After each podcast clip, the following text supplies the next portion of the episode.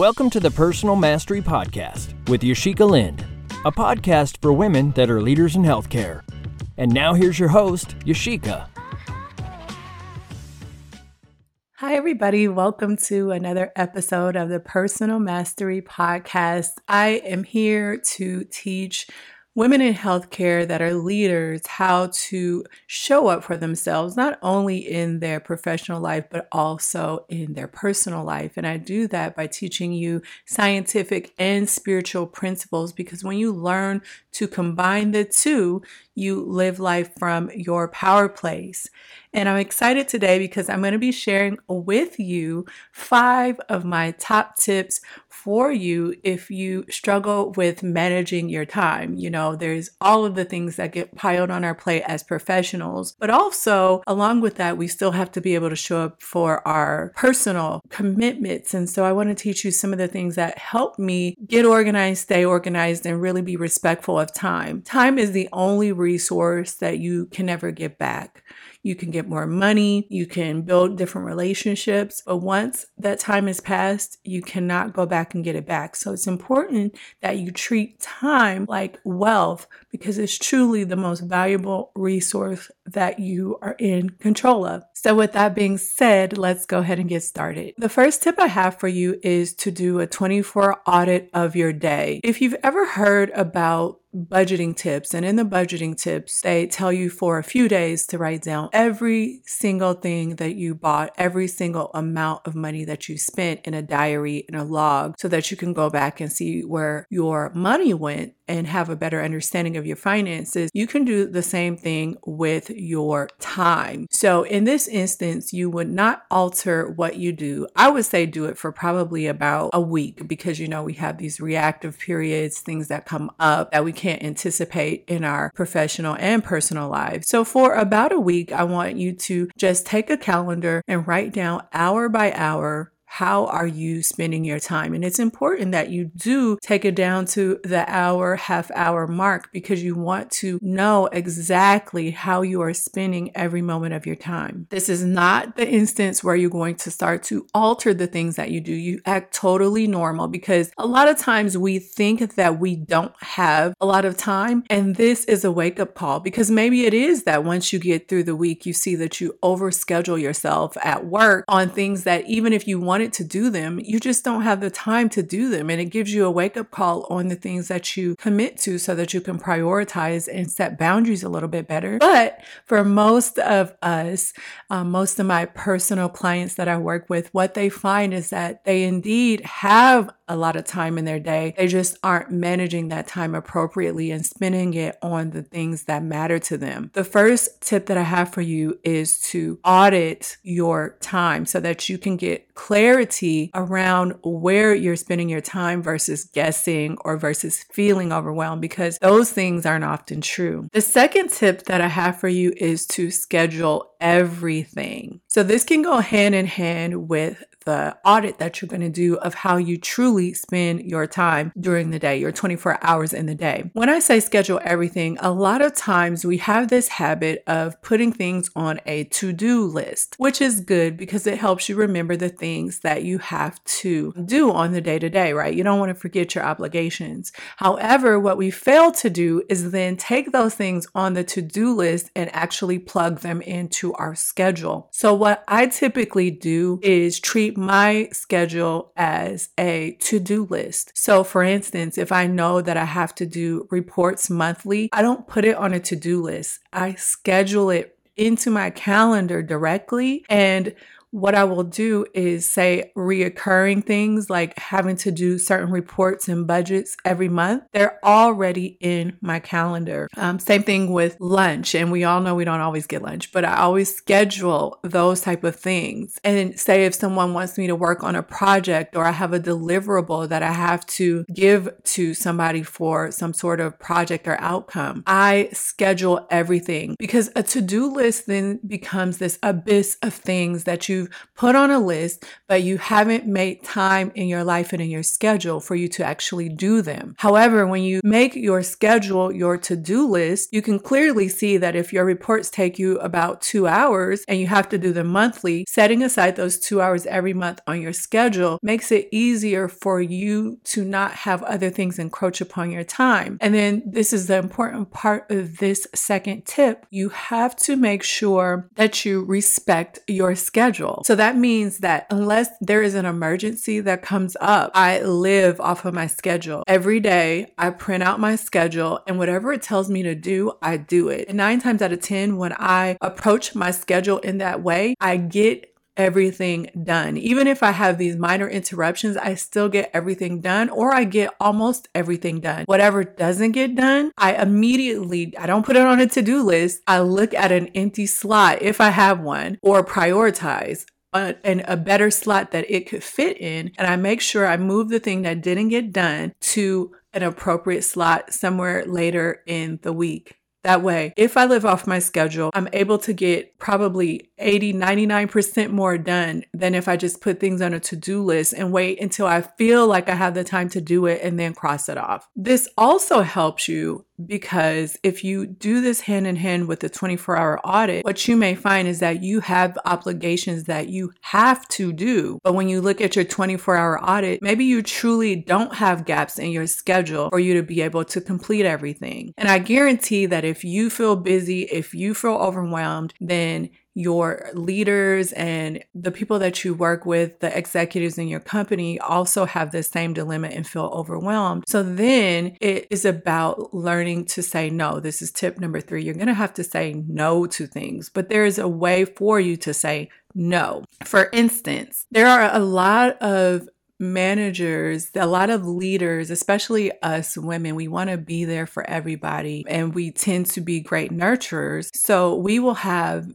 conversations with our staff, conversations with our peers about things that are going on in their lives and things that they may think is urgent because to them it feels important. But when you look at the priorities of your responsibilities in your personal and professional life, you are going to have to decide after doing an audit of what things are truly important to you being successful and still having time for yourself. And what you may find is that you may have to say no. You may have to, this is tip number three and four, Stop being so reachable. This open door policy, I don't know where we got that from, but if you kept your door open all the time, then you are falling victim to everyone else and everyone else's time and what they think is important versus what it is that you think is important. And remember, your time is your most your most valuable resource. So you're going to have to learn not to be so reachable. And it doesn't mean that you're not there for your staff. It doesn't mean that if there's an emergency emergency or if they feel some sort of way that they can't come and talk to you about these things. But what it does mean is that you are going to have to take back your time because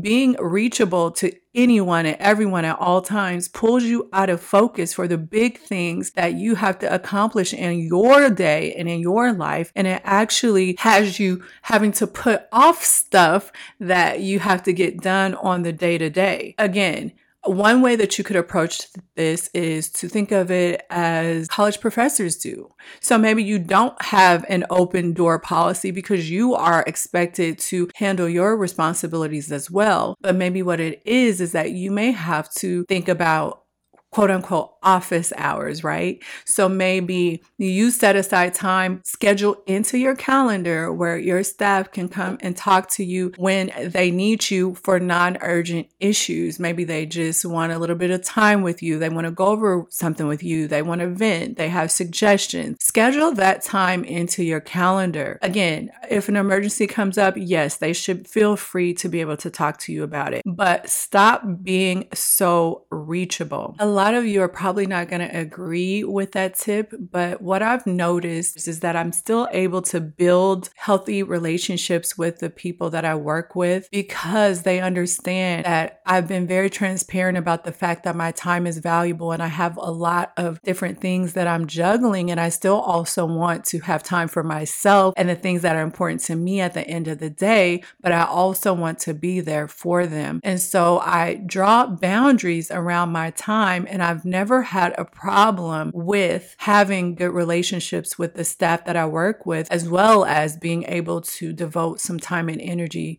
to my personal life as well. And they take it well, they're very respectful. I think that when people understand that you have boundaries and why you have boundaries, they understand and respect those. So it's important for you to communicate why you may not want to be or need to be or have to be as reachable as you have in the past. And if you are just starting off on your leadership journey, then again, I think that you may want to consider this. That open door policy means that you are having to be even more reactionary than you already have to be in your life. And therefore, you're at the mercy of everybody else's urgencies and requests rather than your own. The last tip that I'm going to leave you is some questions questions that you can ask yourself when you start to look at your schedule and you start to look at the things that you truly spend your time on versus the things that you need to spend your time on or want to spend your time on, especially if you feel out of balance. Now, I'm not negating the fact that there's these unprecedented things that come up and our system is stressed more than ever. But again, I still want you to recognize that you're not going to be able to pour from an empty cup. And so here are some questions that can help you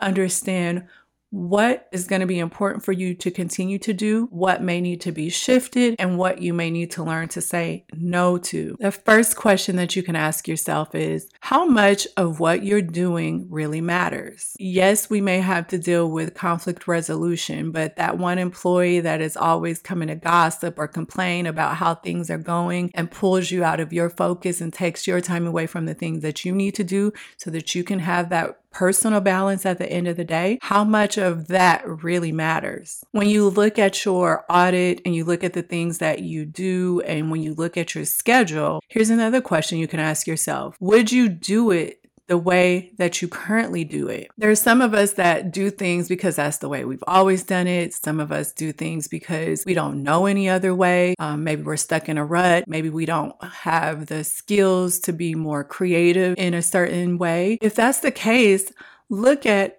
if there's a different way you can be doing the things that you do. And if there's a way that's faster and more efficient while it may slow you down in the immediacy to learn new skills to ask for help etc in the long run it still may help you save time save stress and create more balance to ask yourself would you do it the way that you currently do it? And if you wouldn't and if you shouldn't then how can you change that? Here are two other questions that i love as well. Um, for those of us in healthcare it has been pounded into our head that everything can be the right answer right? However, everything is not the priority. And so these two questions are going to have you prioritize how you are spending your time so that you can then make some adjustments based on whatever was revealed in your audit that you did on how you truly spend your time. Here are the two questions you can ask yourself Is the thing that you're spending your time on essential? And then let's drill it down even deeper. Is the thing that you're spending your time on essential right?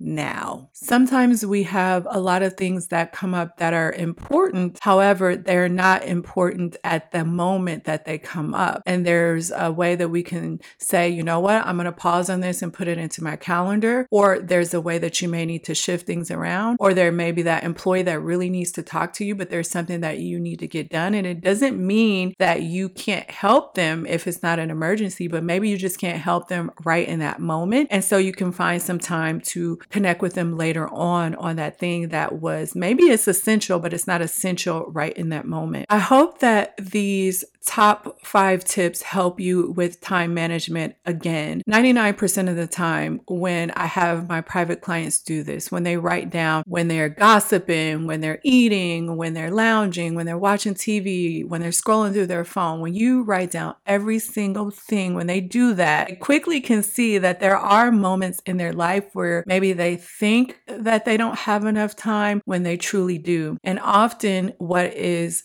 making them feel like they don't have a lot of time is because they tend to approach life in a more reactionary stance where other people and other circumstances control their day instead of being a little bit more aware of not only how they spend their time, but also how they allow others to spend their time. So let me know what you think about these tips. You're either going to love them or hate them, but I promise you that if you really sat and thought about them, you'd find that the way that you think about your time may change a little bit. I will be coming with more tips and more tricks that have helped me in leadership, but also recognize that the things that I'm sharing with you, they don't just apply to your professional life because what I'm mainly here for is for you to approach life from your power place, meaning that you are present and that you are using everything at your disposal to be the best woman that you can be. And so these are clues and tools that you can use in your personal life as well, because you're going to have to find time for